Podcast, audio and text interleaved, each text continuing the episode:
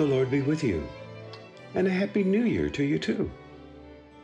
It was the Roman Emperor Julius Caesar who established January 1 as New Year's Day.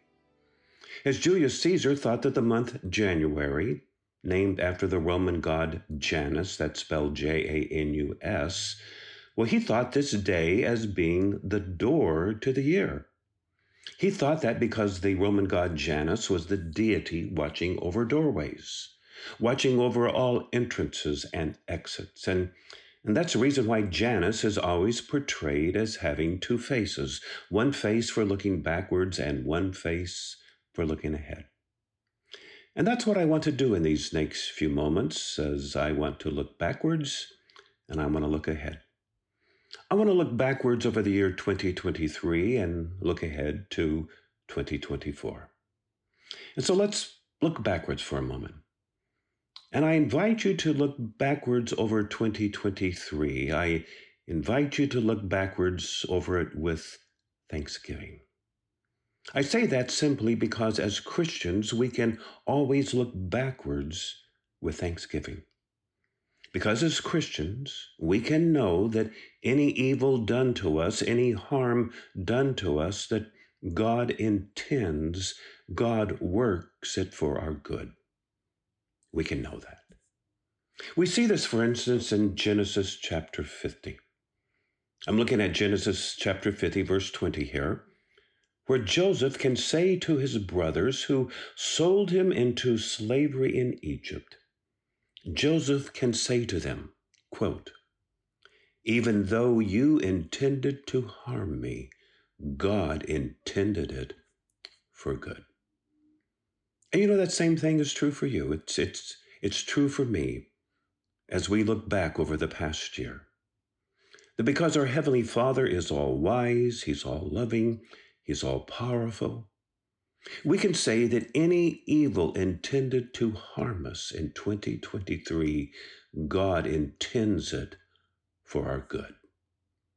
Well, it's just like the Apostle Paul says in Romans 8, verse 28 we know that God works all things together for good for those who love him, who are called according to his purpose. Now, we wouldn't say that everything that happened to us in 2023 was, was good. I mean, no way. But what we can say as we look backwards is we can say that because of a sovereign, all loving God, that He has intended it and He works it for our good. So today, as we look back on the year 2023, we can look back at it with thanksgiving. Okay, that's looking backwards to 2023. How about looking ahead to 2024? Well, I know things don't look so good for the economy, and it looks like the presidential election is going to be down and dirty, and there's war raging. Well, as Christians, as children of the Heavenly Father, you and I, we can look at 2024 with faith. Because Jesus is just what we celebrated at Christmas. Jesus is Emmanuel. Jesus is God with us. So we're looking ahead with faith. I like what it says in the New Testament book of Hebrews, chapter 13, verse 6. Jesus has said, I will never leave you or forsake you, so we can say with confidence, The Lord is my helper. I will not be afraid. What can anyone do to me? End of quote. So, here in these first days of the new year, we can, as Christians, we can look back on 2023 with thanksgiving and we can look ahead to 2024 with faith. Because what we just celebrated at Christmas, it stands true that Jesus is God with us. Jesus is God for us. We look to our past with thanksgiving. We look to our future with faith.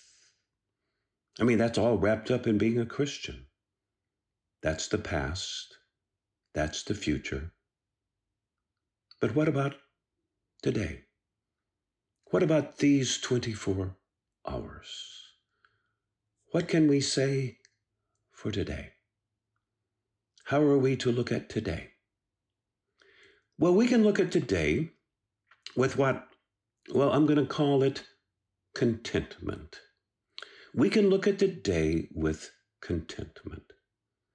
That whatever the stock market does today, whatever goes wrong in the world today, you and I have a shepherd who is leading the way ahead, a shepherd who cares for us, so that we can say with the psalmist David, The Lord is my shepherd, I shall not be in want.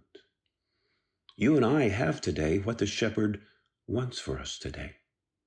So we can look at today with contentment. The apostle Paul says it like this in 1 Timothy chapter 6 verse 6. He says, "There is great gain in godliness combined with contentment." And then in a Roman prison cell, the apostle Paul can say in Philippians chapter 4 verse 11, "I have learned to be content with whatever I have. I can do all things through Christ who strengthens me." My mother loved poetry and would often quote poetry to me. I close with one of my mother's favorite poems. Said the robin to the sparrow, I should really like to know why these anxious human beings rush about and worry so. Said the sparrow to the robin, Friend, I I think that it must be that they have no heavenly Father such as cares for you and me. Well, because we do have a heavenly Father who cares even for sparrows, and he cares for you and me. We say goodbye to 2023 with thanksgiving, and we say to 2024, bring it on.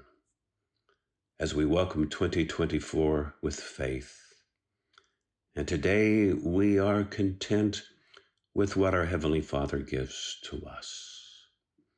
Three important words, I think, for us in these first days of a new year thanksgiving, faith, contentment. Those three words add up to a, to a life well lived. I am Tim Smith, a fellow traveler Thank you for listening. Until next time.